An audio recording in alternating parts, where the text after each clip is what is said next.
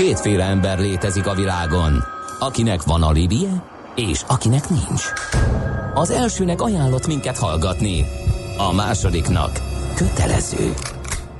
Te melyik vagy? Millás reggeli, a 90.9 Jazzy Rádió gazdasági mapetsója. Ez nem animi, ez tény. Ez továbbra is a Millás reggeli. Szép jó reggelt kívánunk. 7 óra, nem, 8 óra után majdnem 10 perccel folytatódik az adás. Kántor Endre stúdióban. És Ács Gábor. Egy SMS mindenképpen el kell, hogy mondjak neked. Keresgeltem már fél 8 tájékában tájékán írta a hallgató, és amikor beharangoztad, illetve meséltél az új lemezéről és egy dalt játszottál is, és ajánlottad, hogy jön ismét Budapestre, egy hallgató a következőképpen akadt ki. Most vicceltek?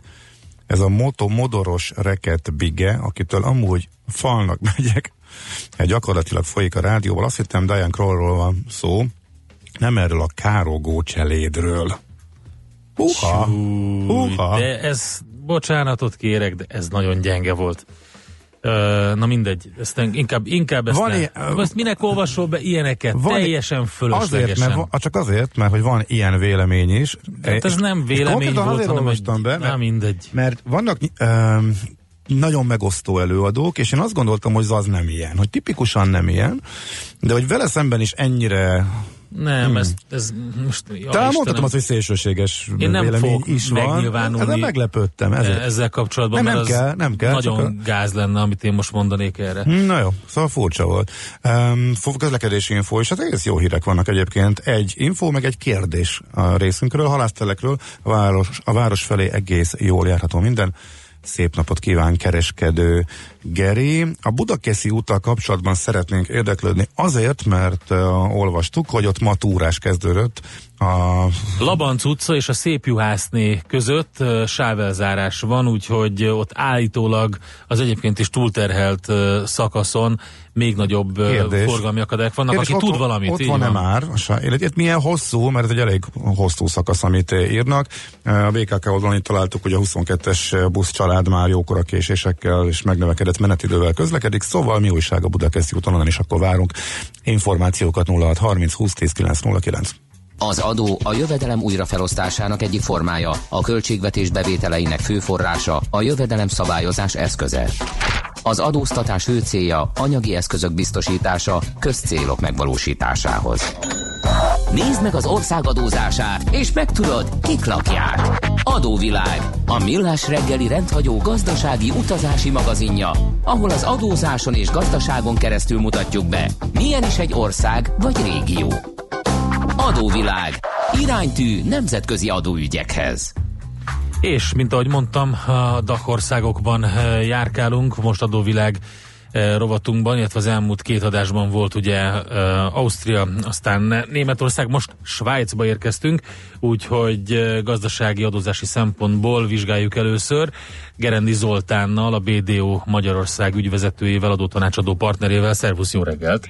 Jó reggelt, sziasztok! Hát egy kis falat, egy kis falat. Nem egyszerűek a svájci emberek egyébként. Volt egy pár olyan szavazás, ahol egészen elképesztő dolgokat szavaztak le a derék svájci polgárok, de már régen lehet rájuk mondani, hogy, hogy egy kicsit olyan különcök, és úgy eltartanak, de közben részesei is akarnak maradni Európának.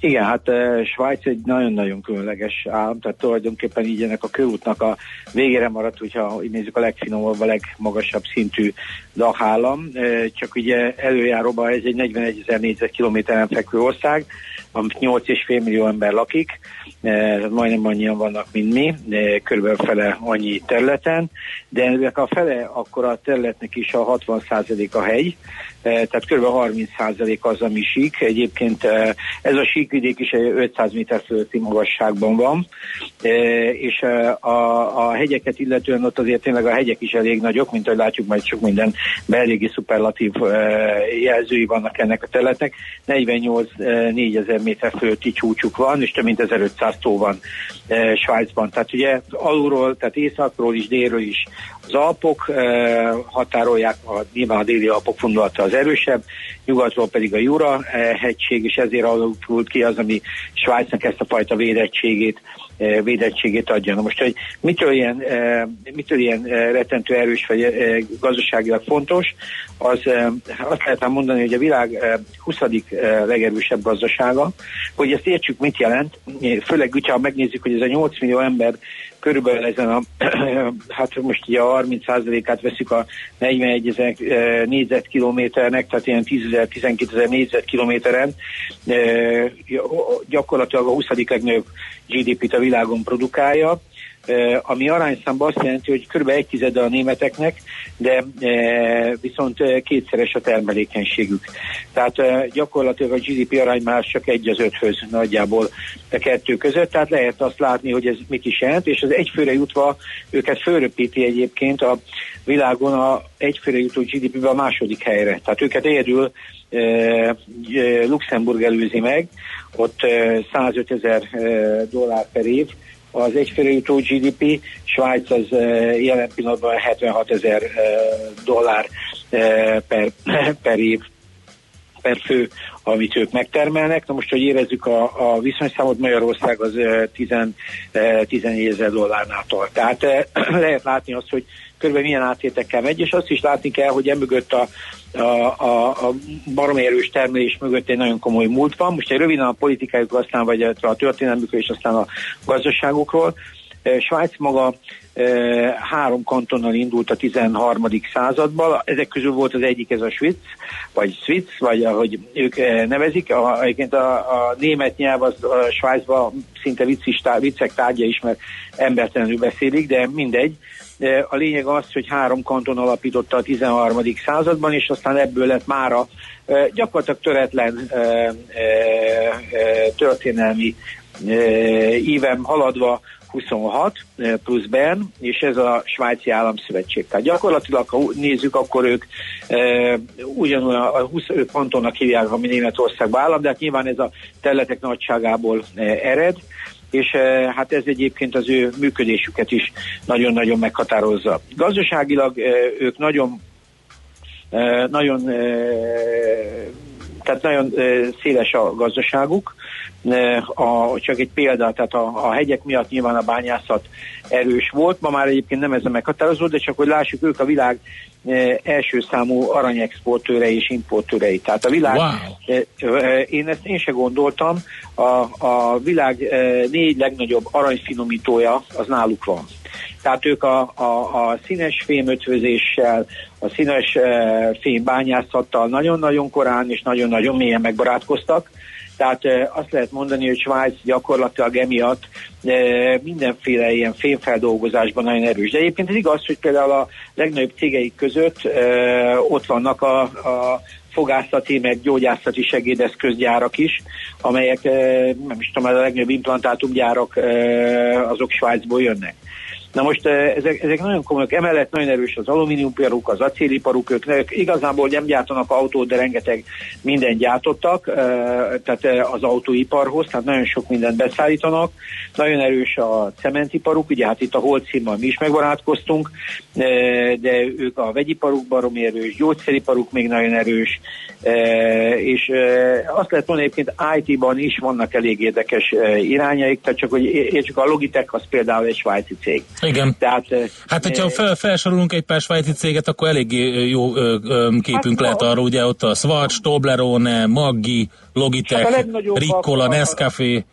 Így van, Nestlé, Novartis, akkor mondok a Roche Group, hát ugye a bankok is ott Igen. vannak, ABB, akkor gyakorlatilag Adecco, és itt tovább, és akkor tudunk nagyjából nézni még, aki így érdekes, az a Holcim is a legnagyobbak között van, de mondom, IT-ba is erősek, a, a, a Logitech az ott van, az egy 81-es alapítású cég, de a Sita is, amelyik gyakorlatilag nekünk egyébként munkás módon ügyfeleink is a hálózatban, amelyek repülőtereknek a teljes informatikáját adja.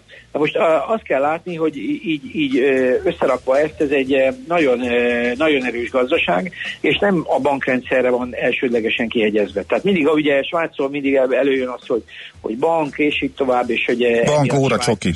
Igen, az óraipar az már azért közelebb jár valósághoz, de azt kell látni, hogy ezt a GDP-t egyfőre jutóan is, meg egyébként e, gyakorlatban e, az összesített értékben is, tehát a 20. legnagyobb gazdaságot adni ezzel a 8 millióval azért ez, ahhoz, ahhoz ipar kell. Tehát ezt nem a banki pénztologatással e, oldották meg, hanem nagyon-nagyon erős iparágak vannak itt, és ebből tudás van, és így tovább. Szóval ez egy nagyon-nagyon erős tradíciókkal működő ország. Tehát mindenképpen az fontos látni, hogy nem, nem ebből, ők nem abból élnek, hogy adót csalnak. Nekik van egy nagyon kedvező, és mindjárt átírunk az adórendszerre, de egy nagyon bonyolult adórendszerük. Tehát, hogy láttuk, hogy Ausztriában még ugye az első DAF országnál azt láttuk, hogy ugye minden állami szintű, és igazából az egyes tartományoknak sincsen nagy mozgástere. Németországban láttuk, hogy 16 olyan landból országból áll, és ott már vannak helyi adóeltérések lehetnek, de federális szinten folynak még a főjövedelemadók és az áfa is. Na most Svájcban ez egy háromszintű adózás, tehát itt eljutottunk a, a gyakorlatilag az egy szint, két szint után a három szintre, és ez adja a svájci adórendszernek a, a, a teljes érdekességét. Tehát gyakorlatilag ők, ők, ha a legegyszerűbb oldalról, nem a jövedelemadóról nézzük, akkor azt lehet mondani, hogy Svájc gyakorlatilag áfába egy igen kedvező ország, az áfa kulcsa 7 százalék, hát 7,7 százalék. Hmm és tehát egyértelműen látszik rajtuk egyébként, hogy ők a fogyasztási típusú adókat nem, nem nagyon terhelik túl. Tehát ez nem egy túl erős adótétel náluk. Így is háromszor annyiba kerül minden náluk. Hát, de végül is azért tehát árban sem rosszak ők egyébként sok szempontból, de, de ők nem az áfát, nem a fogyasztást termelik, terhelik, hanem a jövedelmadókat. Most az három szinten, gyakorlatilag van, ugye a, a, nekik van a, az, a, a szövetségi szint, aztán van a kantonális szint, meg van a kommunális szint. Na most ezt a három szintet kell figyelembe venni ahhoz, hogy valakinek ki lehessen számolni az adóját. Gyakorlatilag, plusz emellett vannak még az egyházi adók, azokról nem beszéltünk múlt héten, de Németországban is megvannak, eh, amit viszont mindenki a saját vallása hite alapján fizet, eh, ahova éppen tartozik. Tehát azokat ki is venni ebből a, a, a teljes eh, elszámolásból. De azt azért fontos, eh, fontos látni, hogy ezeknek az adóknak a mértéke az gyakorlatilag állami szinten például a, a társaság az 8,5 százalék. De most gyakorlatilag ez azért ez nem olyan rossz, és az, a személyi jövedelemadójuk is hát 11,5 százalék, innen indul, aztán ez fölmehet a, a legmagasabb helyen például, mit tudom én, Genfnél 19 százalékra is a kantonális szinten, tehát hogyha ezeket összeadogatjuk, akkor ebből jön ki az egész. Most a, a, az igazi sokszínűséges Svájcnak az abból adódik, hogy vannak kantonok, amelyek, eh, és azon belül ugye ilyen eh, eh, tehát lokációk, ahol ezek nagyon alacsony szintűek, ilyen például Cúg, és így tovább, ahol ezeket a kedvezményeket össze lehet úgy nagyjából nézegetni, és abból fog kijönni az az adókulcs, ami aztán Svájcot tényleg abszolút versenyképesé teszi, és ezeknek az iparágaknak, amikről beszélünk, tényleg e, helyet tud adni, de ugyanígy például a kereskedő cégeknek. Tehát e, gyakorlatilag Svájcnak a legnagyobb cégei között e, tehát ilyen commodity traderek is vannak, tehát akik gyakorlatilag e, igazából Svájcban semmit nem termelnek, csak kereskednek. És ez ugye beszéltünk az aranyról, nyilván a finomítás miatt a beszállítás és a kiszállítás is jelentős, de, de, de nagyon erősek ezek a fajta kereskedő cégek, és uh, Svájc az uh, sokáig adótervezési szempontból egy úgynevezett base company hely volt, ahol érdemes volt cégeket kereskedelmi szempontból letelepíteni, mert uh, jó volt a, a jó az egyezményhálója, plusz, eh, ahogy látjuk, hogy az Unióhoz is sok helyen kapcsolódik, nem is akarnak belépni, mert nyilván a kontribúciót azért ők eléggé takarékosan veszik, és eh, nem hiszem, hogy az Unió neki gazdaságilag akkora előnyt biztosítana, hogy érdemes lenne azokat a kötöttségeket adni, de külön megállapodásokat kötnek, és eh, ez igaz egyébként adójogilag is, tehát eh, gyakorlatilag mindenfajta nyomás oldalról ők, ők nem Eh, általános ilyen szervezetekbe próbálnak belépni, hanem gazdaságilag értve, mert azért benne vannak az ensz meg egy csomó más gazdasági szempontból fontos helyen, de összességében ők ilyen bilaterális módon alapodnak meg. Tehát ilyen volt például, amikor az amerikai bevezették, ha így emlékeztek a fatkára, amikor az amerikai elkezdték keresni, hogy az amerikai állampolgároknak hol vannak számlái, és Svájccal nagyon komoly állóháborúba keveredtek, aminek ugye az lett a vége, hogy svájci bankokat bírságoltak, őrizetbe vettek Amerikába svájci bankvezetőket, és egyébként egy olyan törvényhozást létrehoztak Amerikában, ami Svájc elfogadott Svájcban. És innen jöttek azok a fajta anonimitást feltörő lépések. Tehát gyakorlatilag pont az volt a lényege, hogy a, a Svájcban kedvezően adózó külföldi betéteket e, az anyaország felé megtegyék. Ezt megtették Amerika felé, de nem tették meg mindenki felé. Ugyanilyen volt a Németországgal fennálló ilyen csendes állóháborújuk. A németek is meg voltak róla győződve, hogy rengeteg a dollanyoknak van e, Svájcban pénze, E, Svájciát nem adták ki ezeknek a nevét, e, viszont vállalták azt, hogy e, ez, ennek, ennek az ott keletkezett jövedelemnek egy bizonyos adóját átadják. Na most gyakorlatilag ezek az átmeneti szabályok már már eljutottak oda, hogy Svájcnak igazából nem az a döntő motivuma, hogy külföldieket vonz, sőt igazából az országban a 8 millióból 2 millió külföldi van. Tehát a, gyakorlatilag Svájcnál 25%-os ez a bevándorlási ráta, ami nagyon magas. Tehát Svájc már e, gyakorlatilag nagyon, nagyon nehezen fogad e, külföldieket, és itt nem csak a, a, a dolgozókról, mert ugye azért a e, balkáni térségből is bőven mentek, de a Olaszországból is itt tovább.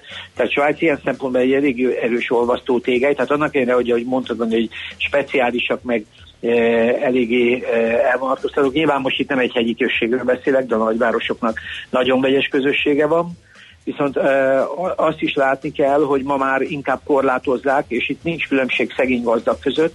Tehát például nagyon komoly országos szintű akadálya van annak, hogy egy külföldi, tehát federális szintű, hogy egy külföldi ingatlant vásároljon, mint a letelepedés uh-huh. első eszköze.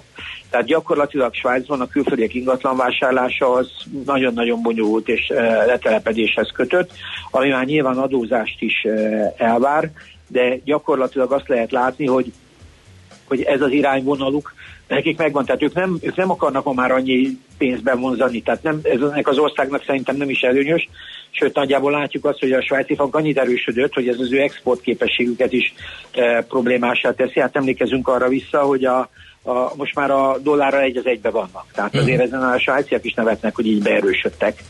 Tehát és ez azért export oldalról nem akkor érdekes a bankrendszerükről, meg annyit, hogy nyilván sokat hallottunk róla, egy nagyon meghatározó szolgáltatási területe Svájcnak, de például Svájc egyike azoknak, akik a kriptopénzek e, használatát is kifejezetten pozitívan keresik e, és, és segítik. Akár kantonális szinten, tehát például megint Cúgat visszatérve, ezekben a kantonokban a, a kripto pénzekkel dolgozó cégeknek egy kifejezetten jó infrastruktúrát kínálnak, tehát gyakorlatban itt nem csak arról van szó, hogy elfogadják és tudnak kriptopénzzel kereskedni, hanem tényleg a bankrendszer, az önkormányzat is elfogadja ezeket a fizetéseket. Tehát annak ellenére, hogy a Svájcból azt gondolnak, hogy a bankrendszert abszolút támogatja, beengednek egy olyan destruktív technológiát, ami egyébként az ő bankrendszerüknek is probléma lehet. Most nem mennék bele, hogy a kriptopénzek miért bontják le a rendes bankrendszert, vagy miért úgymond ellenfelei annak, e, és sok ország van mellette, sok ország van ellene, de mi Magyarország igazából nem nagyon támogatjuk ezt, de az, az, látni kell, hogy Svájcban ezek a cégek is ott vannak. Tehát Svájc gazdasága azért eléggé nyitott.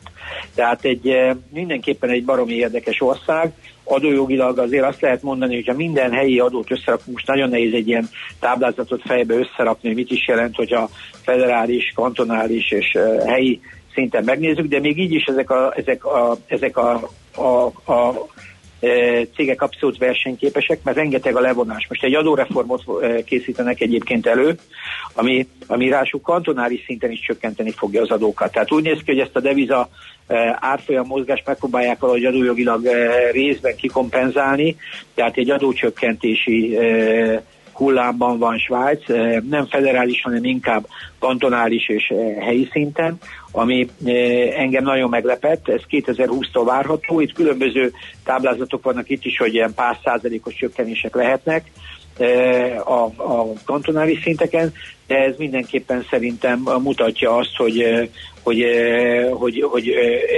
Svájc továbbra is vonzó fog maradni gazdasági szempontból. Jó, figyelünk akkor rá. Igen. Oké, okay, megnézzük politikailag milyen Svájc, mennyire vonzó, mert azt olvastam, hogy felmérések alapján, hogy az első nyugati ország, ami a legszimpatikusabb magyarok számára, utána jön egyébként Ausztria, tehát a Dachországok jól állnak, meg Németország.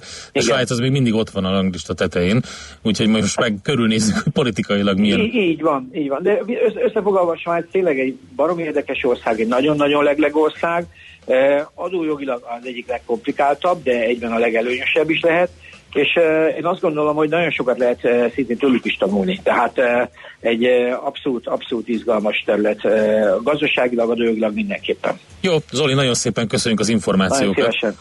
Köszi, sziasztok! Szervusz, szervusz, jó munkát, szép napot! Gerendi Zoltánnal beszélgettünk, a BDO Magyarország ügyvezetőjével, adótanácsadó partnerével, a Dachországok közül Svájcban jártunk nem sokára, de most már csak a hírek után jön Feledi Botond is elmondja azt, hogy külpolitikailag milyen uh, Svájc.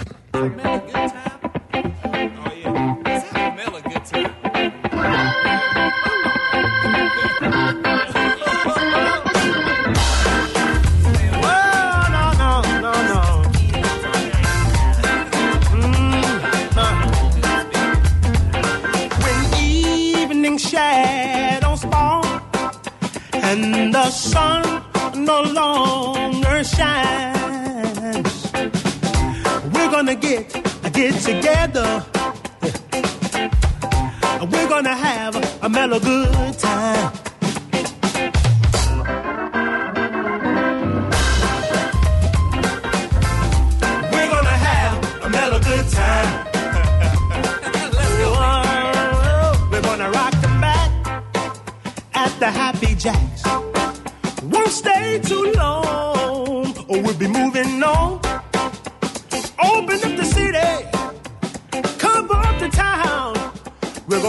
the poem.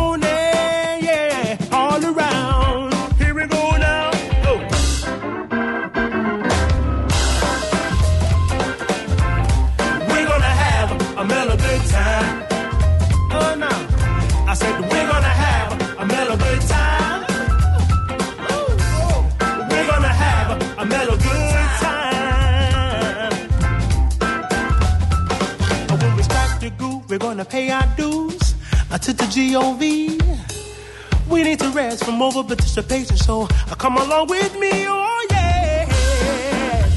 Oh no, we're gonna have a mellow good time. Uh-huh. We're gonna have a mellow good time. Oh no, come along with me, come along with me. We're gonna live long and party strong. Oh, when we strike the groove, we're gonna pay our dues uh, to the G-O-V. We need a little rest, a little relaxation. Come party with me. Oh, uh. Műsorunkban termék megjelenítést hallhattak. Van széles a hazában. Az egyik szereti a funky zenét, a másik imádja. Amikor a négy negyedre a Riff 8 az minden csak nem fapados. Amikor a fúvósok recsegtetik, a kongás lelkes emberi, mindenki tudja, hogy sodor a funky. Amikor a zene mellett két hang nagyot alakít, télen is fűt a rövid ujjúink. Ez nem lehet más, mint a funky feeling. Itt, itt bármi lehetséges, ha kell báránybőrbe bújik suri, de annál sem kell félteni, ott savazza Imrét, ahol éri. Na de komolyra ordítva, Funky Feeling minden pénteken este héttől Bárány Annával és Suri Imrével. Tudod, a Funky Feeling szeret téged. A mozgás motivál, serkenti a gondolkodást és fiatalít. Aki mozog, az boldog ember és kevésbé stresszes. Hallgasd a Millás reggeli mozgáskultúra rovatát minden pénteken reggel fél kilenc után pár perccel, és értesülj lehetőségekről, versenyekről, edzésekről, családi sportprogramokról. Épp testben, A Millás reggeli mozgáskultúra rovatának támogatója a Magyar Víz Kft. A Primavera ásványvíz forgalmazója. A frissítés egy pohár vízzel kezdődik. rövid hírek a 90.9 Jazzin. Ma kezdik kézbesíteni a 7,9 millió választópolgárnak a májusi európai parlamenti választásról szóló értesítőt. A Nemzeti Választási Iroda névre szóló küldeményében arról tájékoztatja a választópolgárokat, hogy szerepelnek az európai parlamenti választás névjegyzékében, és melyik szavazókörben tudnak élni választójogukkal. Az értesítők nyomtatása a március 20-ai névjegyzéki állapotnak megfelelően pénteken kezdődött meg, azok kiküldésével az iroda a Magyar Postát bízta meg. Az értesítő megtalálható továbbá a szavazás pontos helye és ideje. Az értesítő bemutatása nem feltétele a szavazásnak. A szavazásra a választópolgárnak a lakcímkártyáját kell elvinnie, továbbá igazolnia kell személyazonosságát érvényes személyazonosító igazolványjal, útlevéllel vagy vezetői engedéllyel. A következő hetekben szolgálatba állnak az első gépek abból a mentőhelikopterflottából, amelyek beszerzéséről a kormány tavaly határozott. A közlemény szerint kilenc kormányzati forrásból beszerzett gép váltja az eddig bérelt osztrák tulajdonú helikoptereket. A tájékoztatás szerint az új helikopterek a legmodernebb mentéstechnikai eszközöket, lélegeztető és újraélesztő berendezéseket, illetve ultrahangot tartalmaznak. A bérelt gépeknél fejlettebb radar és navigációs berendezésekkel, robotpilótával, valamint éjjellátó képességgel is rendelkeznek, ezek által a jövőben az éjszakai légimentés is megvalósulhat. A gépek alkalmasak lesznek kötéltechnikai mentésre is, így új képességekkel gyarapítják a magyarországi légimentést. Nincs bizonyíték arra, hogy Trump összejátszott az oroszokkal. A Robert Müller vezette vizsgálóbizottság elkészült a 2016-os elnökválasztási kampány idején a Trump kampány munkatársai és oroszok közötti esetleges összejátszásról szóló vizsgálat jelentésével. Ebben jelezték, a csak nem két évig tartó vizsgálat nem talált bizonyítékot arra, hogy Donald Trump amerikai elnök választási kampánytörzse vagy munkatársai egyeztettek vagy összejátszottak oroszokkal. Közben az amerikai elnök személyes ügyvédje vizsgálatot követel a Müller vizsgálat megindításának okairól. Rudy Giuliani Giuliani szerint teljes és átfogó nyomozásra van szükség, és legalább olyan lelkesedéssel, mint ahogyan a mostanit végezték, annak feltárására, hogy honnan indult el a vádaskodás, ki indította el és ki fizetett érte. Egy hideg front érkezik, többfelé kell számítani kisebb esőre, egy-egy futózáporra. A nap csak helyenként süthet ki rövid időre. A szelet erős lökések kísérhetik, délután 14-15 fok valószínű. A hírszerkesztőt Czoller Andrát hallották, friss hírek legközelebb fél óra múlva. Budapest legfrissebb közlekedési hírei, itt a 90.9 jazz a fővárosban megszűnt a forgalmi akadály a Kőbányai úton befelé a Ligettér előtt a külső sávban. Lassú a haladás az M1-es és az M7-es autópálya közös bevezető szakaszán a Budaörsi járóházaktól és tovább a Budaörsi úton, az Egér úton a Kőérberki úttól befelé, valamint a Balatoni úton a Kamara erdőnél. Telítettek a sávok a Váci úton befelé a Fúti úttól az Árpád útig, valamint a Gyöngyösi utcánál és a Lehel térnél, a Fehér úton, a Kerepesi úton befelé a Fogarasi út előtt, a Hungária körgyűrűn szakaszonként mindkét irányban, a Keresztúri út úton befelé, az Üllői úton befelé az Ecseri útnál és a Nagykörút előtt, illetve a Soroksári úton befelé az Illatos úttól. Erős a forgalom a Szerémi úton, a Kondorosi úttól befelé, a Rákóczi hídon mindkét irányban, az Erzsébet hídon Pestre, a Rákóczi úton befelé, a Tízes úton befelé az Óbudai temetőig, valamint a Szélkálmán térre vezető utakon. Mától a Dózsa György úton, a Bencúr utca és a Városligeti fasor között sávelhúzással irányonként két sáv járható távhővezeték építés miatt a Váci út felé a belső sáv forgalmát a szembejövő oldalra terelik, mindkét irányból lassulásra kell számítani. Nemesszegi Dániel, BKK Info. A hírek után már is folytatódik a millás reggeli, itt a 90.9 jazz Következő műsorunkban termék megjelenítést hallhatnak. Folytatódik az adóvilág, a millás reggeli rendhagyó gazdasági utazási magazinja. Nézd meg egy ország adózását, és megtudod, kik lakják. Adóvilág. Iránytű nemzetközi adóügyekhez. És dr. Feledi Botond külpolitikai szakértő van itt velünk a vonalban. Szervusz, jó reggelt kívánunk! Sziasztok, jó reggelt kívánok! Svájc. Hát nem egyszerű politikailag sem. Ugye említettük itt a gazdasági résznél az amerikai rajtaütést a svájci bankrendszeren. Ugye ez egy elég komoly csörte volt. Mi a helyzet Svájccal most? Mm, Svájc tényleg egy nagyon izgalmas, különböző politikai megoldásokat alkalmazó ország. Ebben benne van az is, hogy van egy nagyon erős töredezettség, tehát bármiről is beszélünk, most pont a, a, az amerikai és német adót kikényszerítésre ez egy picit kivétel, de azért a kantonok szerepe nagyon-nagyon fontos. Tehát nagyon sok mindent maguk intéznek, a rendőrségtől az oktatáson át kifejezetten és kizárólag a kantonok hatáskörében vannak a politikai ügyek.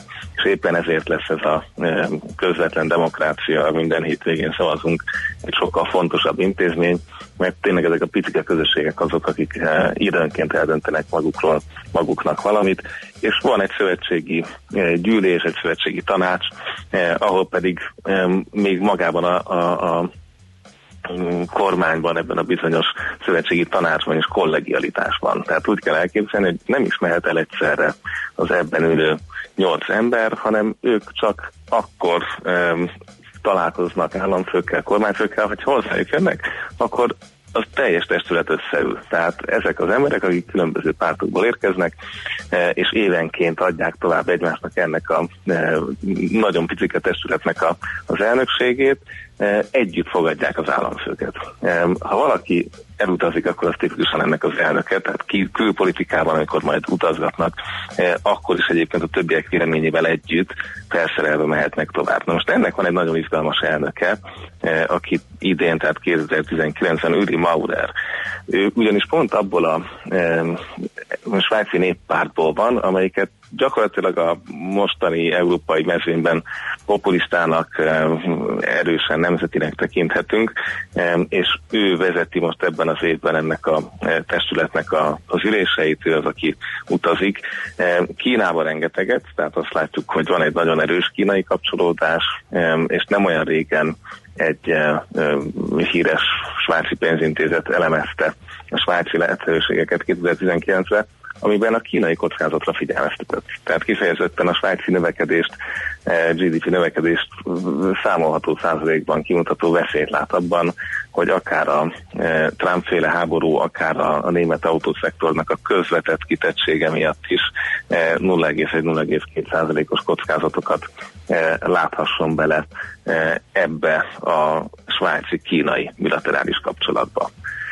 A másik oldalról a Európai Unióban ugye ők tartottak meg 90-es években szavazást, nem akartak belépni, és ez a párt, ez az SZP, aki most éppen az elnököt adja, meglehetősen szkeptikus, kritikus, a gyakorlati életben viszont a pragmatikus lenne talán még egy, egy jó jelző. Például a britekkel kapcsolatban most jelentették, eh, és sikerült is elfogadni a jogszabályt, hogy kb. 3300-3500 britnek a Brexit után adnak külön munkavállalási engedélyt. Tehát a maguk módján szépen eh, ők is készülnek. Nézhetjük még akár a e, szaudi eseteket is, ugyanis volt itt egy nagy deklaráció most tavasszal, amikor kiterültek a meggyilkolt újságírónak a körülményei, Khashoggi-nak, és ehhez képest eh, a svájciak ebből a több mint 36 európai országot magába foglaló nyilatkozatból kimaradtak, úgyhogy ott van elég kemény támadásokat kaptak, hogy ez vajon csak a két és fél milliárdos kereskedelmüknek köszönhető a szaudi öbölmenti monarchiával. Ilyeneket lehet még egyébként találni, hogy szintén dolgoznak a eh, határaik megerősítésén, tehát itt is van egy erős narratíva politikai értelemben a határvédelemmel kapcsolatban, Um, ahogy azt is lehet látni, amit um, Zoli is említett, és gazdaságilag fontos, de politikailag is legalább annyira, hogy mi lesz a kriptóknak a szabályozásával. És itt óriási vita zajlik, hogy a létező pénzintézeti szabályokat kiterjesszik rájuk, vagy újakat alkossanak. Um, lényegében a, a pénzügyminiszterből lett uh, szövetségi elnök, ő az, aki, aki most egy picit ezt itt megfordítani látszik a, a pénzintézeti lobbyjavára, míg, míg nyilván a feltörekvő startupos finteches fiúk, lányok pedig azon dolgoznak, hogy, hogy egy új szabályozással a jelenlegi környezetből sok minden előtt meg tudjanak tartani. Ebben azért lesznek még nyugati kapcsolataik és segítségeik, akik majd igyekeznek ebbe az irányba támogatni. Egy érdekesség, hogy az oroszokról is ejtsünk egy szót. A oroszoknál van egy hát régóta bevált komikus technika, hogy valakit felhívnak, mondjuk egy amerikai vagy más diplomatát, azzal, hogy mintha ők egy európai vagy valamelyik másik barátjuk lennének. Na most itt az elmúlt talán egy hete vagy két hete történt, hogy pont a svájci szövetségi elnök nevében hívták fel a Trumpnak a venezuelai delegántját, a, a Elliot Abramset. Tehát, hogy csörög az amerikai venezuelai delegáltnak a telefonja, és bár orosz komikusokról van szó, de ekközben az amerikai azt hiszi, hogy hát éppen a svájci elnökkel beszélget, akit perceken keresztül faggatnak, és hosszan próbálják kipiszkálni belőle, hogy akkor a svájci bankoknak mit kéne ahhoz csinálni, hogy a, a, a maduróéknak rosszabb legyen.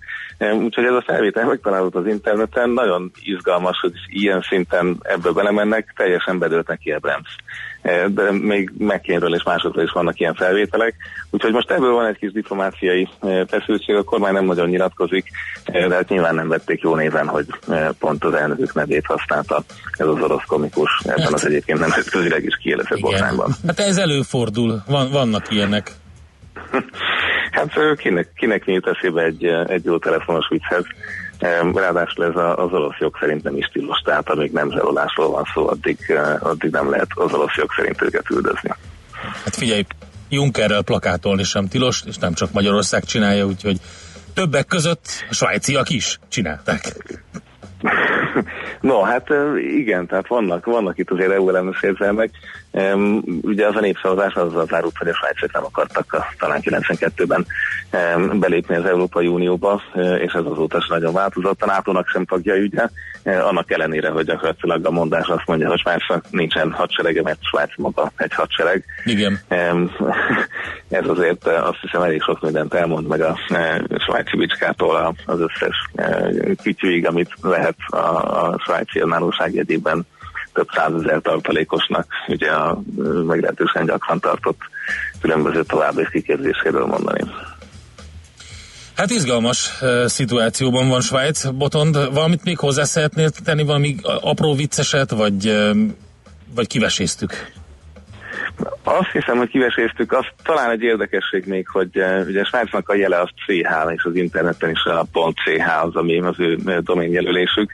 Uh, ugye a, a, a C-t azt azért sem a, a, a svájci németben, sem a uh, francia verzióban nem találjuk meg. Ez onnan jön még, amikor Konfederáció Helvetika néven illették magukat, és még nem is voltak uh, föderáció, ugye ehhez kellett egy napóleoni háború, vagy aztán megváltozott ez a találás. Nagyon jó. Viszont Köszönöm. a CH megmaradt.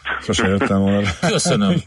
Az, hogy Helvécia az már önmagában érdekes, ugye, hogy meg volt egy ilyen bélyegem régen, amikor gyűjtöttem svájci bélyeg, és ez volt rajta, de az, hogy CH miért volt, nagyon király. Köszönjük szépen!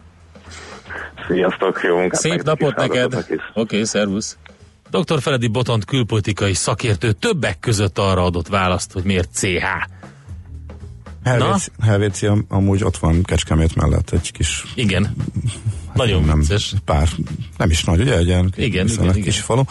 Um, érdekes SMS-ek jöttek Svájccal kapcsolatosan, elmondom őket gyorsan. Um, Svájc tud kedvező vámmal acélipari terméket importálni Kínából, és uh, ugye ez kérdés, bocsánat, ezt fel kellett volna tegyük, és később vámmentesen tovább értékesíteni azt az EU-ba? Hm, jó, ezt nem tudjuk. Jól működő kettős pénzrendszere van, erre hívja fel a, a hallgató a figyelmet, és uh, ne felejtsük el megemlíteni, hogy iszonyat ellenszenvesek és legkezelőek azokkal, akik nem svájciak, legyen az akár magának akár üzleti élet, fél katonai ország, sikeres, de szörnyű disztópia az egész, így egy hallgató. Egy másik vélemény szerint pedig igazából Svájc ennél is jobb hely, ha dolgozni akarsz, a rendszerük kiveti az, az élősködőket. Hm, érdekes. Köszönjük szépen, akkor Svájcban jártunk adóvilág rovatunkban.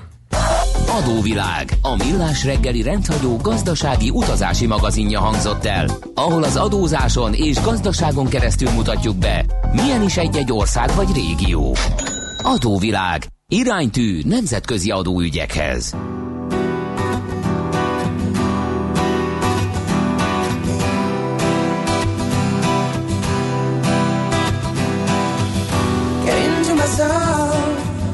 Get into my soul.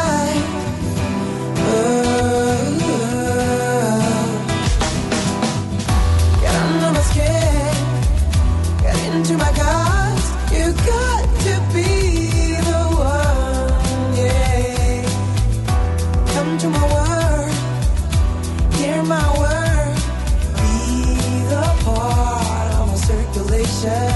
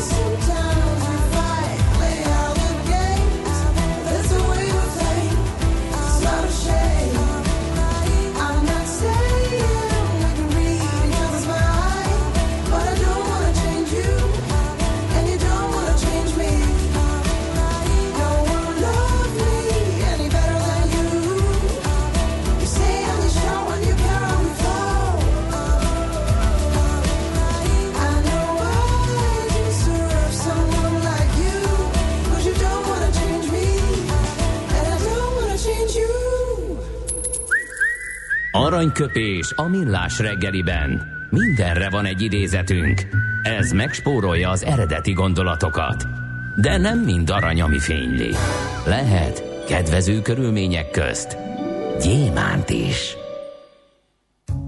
Kérek szépen 1947-ben uh, született az az úriember, akit úgy hívtak, amikor megszületett, hogy uh, Reginald Kenneth Dwight. Na most nyilván ezzel a névvel nagyot nem lehetett uh, dobbantani a pop szakmában, még a 60-as, 70-es években sem. Mindenesetre 72 éves Sir Elton Hercules John hatszoros Grammy-díjas és Oscar-díjas uh, brit zeneszerző, zenész, énekes, Sir Elton, tehát lovag. Hát én sajnálom, hogy a Herkules hagyta el ebből. Tehát nagyon vicces, Kár, Hercules. Az, az nem maradt meg. De nem, nem, nem, azt ő vette fel, tehát ez, ez, ez nem elhagyta, hanem valami miatt nem használja, de az mind felvett Hát onnan. nem, jó, értem, de hogy Reginald Kenneth Dwightból lett Elton Hercules John. Izgalmas. miért gondolod, hogy azzal a névvel nem tudott volna? És mi, mi, tényleg akkora jelentősége van, hogy Itt, itt, Elton Herkulesnek hívják, igen, vagy igen. Reginald Kenneth? Igen, igen. Hát, jó. Na szóval, hogy azt mondta, a zenének gyógyító ereje van. Képes arra, hogy órákra elterelje az ember figyelmét magáról. Kinek a zenéjéről beszél? Lenne a kérdés. Úgyhogy ezt mondta ő. Um, be, figyelj, meglepődnél egyébként, hogy val- valószínűleg egy csomó olyan zenét ismersz, amiben nem ő énekel, hát ha ahol mondta aminek volna- ő a zeneszerzője. Ha azt mondta volna, a zenének bosszantó ereje van, akkor azt az ő szájából úgy szívesebben venném. Mert ne, nem mondd, hogy nem roptál egy jó krokodilrokra annak idején. Na, um, annyit szerettem volna hozzátenni, Facebook oldalunkon is közzétettem. Én szerintem egy uh, nagyon nagy uh, dolog az, hogy például bevállalta saját maga kritikáját, saját Igen, maga jó, paródiáját abban a reklámban. Igen, ez, ez, Például. ez, egy Tehát ha, ez- több hallgató is megírta, hogy nagyon nagy, nagyon jó humorérzéke van, és egy nagyon jó arc. Igen, igen, igen, igen, igen. Hát én a zenéből itt éltem, az meg nyilván ízlések és pofonok.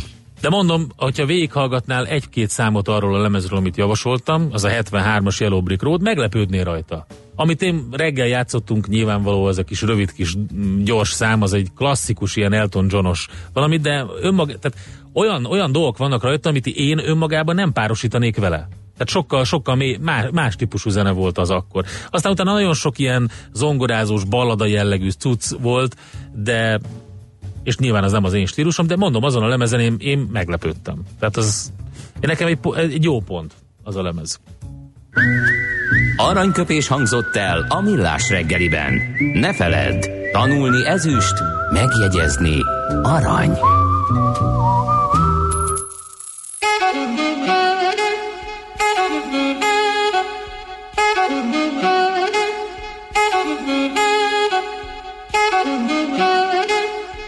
Come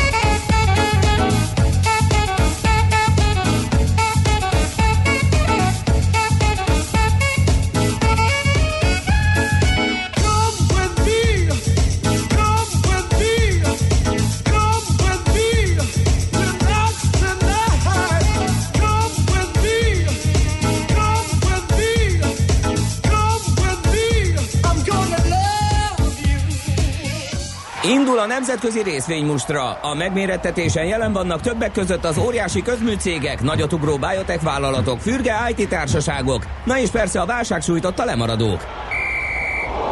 Az esélyekről szakértőinket kérdezzük. Kapcsoljuk a stúdiót. A vonalban pedig itt van velünk Varjú Péter, az Erste befektetési ZRT igazgatója. Szervusz, jó reggelt! Sziasztok, jó reggelt, üdvözlöm a hallgatókat! Na, milyen izgalmas dolgok vannak? Hát a legnagyobb izgalmat azt péntekre gyökeresztessük vissza szerintem. Ugye akkor érkeztek olyan feldolgozóipari beszerzési menedzserindexek és egyéb menedzserindexek, amelyek eléggé elrontották a hangulatot, és egyfajta ilyen globális lassulási félelmeket ismét fölélesztettek. Ugye ez volt az, ami az múlt év végén, november-december környéke ezt a hát 20%-os mínuszt okozták, úgyhogy nagyon izgalmas, hogy ez újból erőre tud-e kapni. Két izgalmas része van, az egyik ez, amiről már beszéltünk, hogy, hogy romlanak ezek a beszerzési menedzser indexek, ami egyfajta zsugorodásra utalhat. A másik pedig az, hogy, hogy pénteken inverzé vált az amerikai hozamgörbe. Erről egy picit beszéljünk, mert nagyon izgalmas és nagyon fontos történet. Mit jelent maga az inverz hozamgörbe? A három hónapos amerikai kamatok, azok magasabbak, mint a tíz éves amerikai kamatok, bár egyébként megjegyzem csak minimálisan, ezt értsük is, gyorsan fölnézek a azt mondja, hogy eh, a három hónapos az 2,45, a tízes pedig 2,44 százalékon áll, tehát minimális a különbség, de minden esetre a rövidebb magasabb. Pedig normális esetben ugye a hosszabbaknak kellene magasabbnak lennie, részben az infláció, részben pedig a hosszú távnak a kockázata miatt. Mikor tud ez megfordulni? Az, amikor az emberek azt gondolják, hogy rövidre neki magasabb eh, kamatot kell kérnie, magasabb a kockázat, például recesszió felé szaladunk. Az 1950-es évekkel óta eh, minden recessziót megelőzött egy ilyen inverzé váló hozamgörbe, és csupán 1966-ban volt egy olyan szituáció, amikor úgy volt inverz a hozamgörbe, hogy nem történt utána recesszió. Legutoljára 2007-ben volt ez. Tehát most erre, erre nagyon, az, ugye amúgy is statisztikákban, nagy statisztikákban elmerülni nagyon szerető amerikaiaknál ugye hirtelen hisztivé változott ez az egész történet, és kaptak egy jó nagy pofont uh, pénteken a tőzsdék, amely egyenlőre úgy tűnik folytatódik. Most is Ázsiában is nagyon lendületes mínuszokat látunk, és a határidős jegyzések alapján Amerika is hasonlóan fog indulni. Európa fél százalékos mínusszal kíván nyitni, ami azt jelenti, hogy az a rossz hangulat azért jön hozzánk is, bár talán kevésbé lendületesen. Ugye nyilván a, a recessziós félelmekkel ellentétben pedig azért sokan mondják azt, hogy ez most más, mint a többi, most az inverse hozamgömbére gondolok ismét, ez most egy más szituáció, erős a foglalkoztatás, erős a fogyasztás, alapvetően a, a makroadatok nagy része erőt sugároz, és emiatt nem lesz ebből itt recesszió. És, és ugye még egy fontos gondolat, hogy azért a tőzsdén a legnagyobb veszteségeket eh, úgy lehet elérni, hogy azt mondjuk, hogy ez a jelenség most más, mint eddig szokott lenni, tehát óvatosan azért ezzel. És ugye Európa az e, valóban izgalmasabb és nehezebb kihívások előtt áll. Ha esetleg belefordulunk egy lassulásba, azért Amerikában a kamatemelések után van egy olyan lehetőség, hogy újabb kamatcsökkentésekkel élénkíteni, de Európában ugye nem emelkedtek a kamatok, itt sokkal nehezebb lesz stimulálni, ha mégis valami gond lesz. Ugye ez a félelem mozgatja elsősorban most a piacokat, és ha fölnézünk, akkor szinte mindegy, milyen papírt vizsgálunk, minden csak a mínusz-mínuszt is mínuszt látjuk. Ma 10 órakor lesz a német IFO index, ami egy üzleti környezetet vizsgáló hangulatindex. Ha innen jön egy kis fellélegzés, akkor azért fogunk tudni emelkedni valószínűleg, ha azonban ez továbbra is egy rossz adatot fog hozni, akkor akár felerősödhet a félelem is. Vállalatok szintjén mire érdemes figyelni ma? Deutsche Bank, Commerzbank fúzió környékén vannak változások, ott egy belső levelezést nyilvánosságra hoztak a Commerzbanknál, aki megígéri azt, hogy, hogy hát egy hónapon belül ezt pontot tesznek a végére, legalábbis bejelentés szinten, mert ez a bizonytalanság senkinek nem jó. A, a munkavállalók ők már többször jelezték, hogy egyre hangsúlyosabban és erősebben jelzik, hogy, hogy hát ők abszolút nem támogatják ezt az egészet, semmiféle új üzleti modellt nem látnak, ami, ami pozitív lenne, viszont bajban vannak, fél, félelem van az állások elvesztése miatt, de hogy közel van a történetnek, a vége az az is jelzi, hogy egyébként a Deutsche Bank top menedzsmentje részvényeladási tilalmat kapott, tehát hogy, hogy én azt gondolom, hogy tényleg itt egy hónapon belül megszülethet ez a tisztánlátás, ami nagyon fontos lenne most már lassan egy éve húzódik ez a, ez a történet. Illetve érdemes lesz figyelni az autógyártókra, a BMW-re, Daimlerre elsősorban, uh, ott felerősödtek így a, a potenciális amerikai vámoktól való félelemnek a, a lehetősége. Úgyhogy azt gondolom, hogy, hogy ha csak két-három részvényt kéne mondanom a mai napra, akkor azok ezek lennének Commerce, Deutsche, Daimler, BMW. Oké, okay, Peti, nagyon szépen köszönjük, kiváló volt, főleg az inverz hozamgörbe. Figyelünk akkor ezekre nektek, jó kereskedés, szép napot! Hát izgalmas napot nektek és hallgatóknak is, sziasztok! Szervusz! Varjú Péterrel beszélgettünk, az Erste befektetési ZRT igazgatójával. A nemzetközi részvény mostra mai fordulója ezzel befejeződött. Nem sokára újabb indulókkal ismerkedhetünk meg.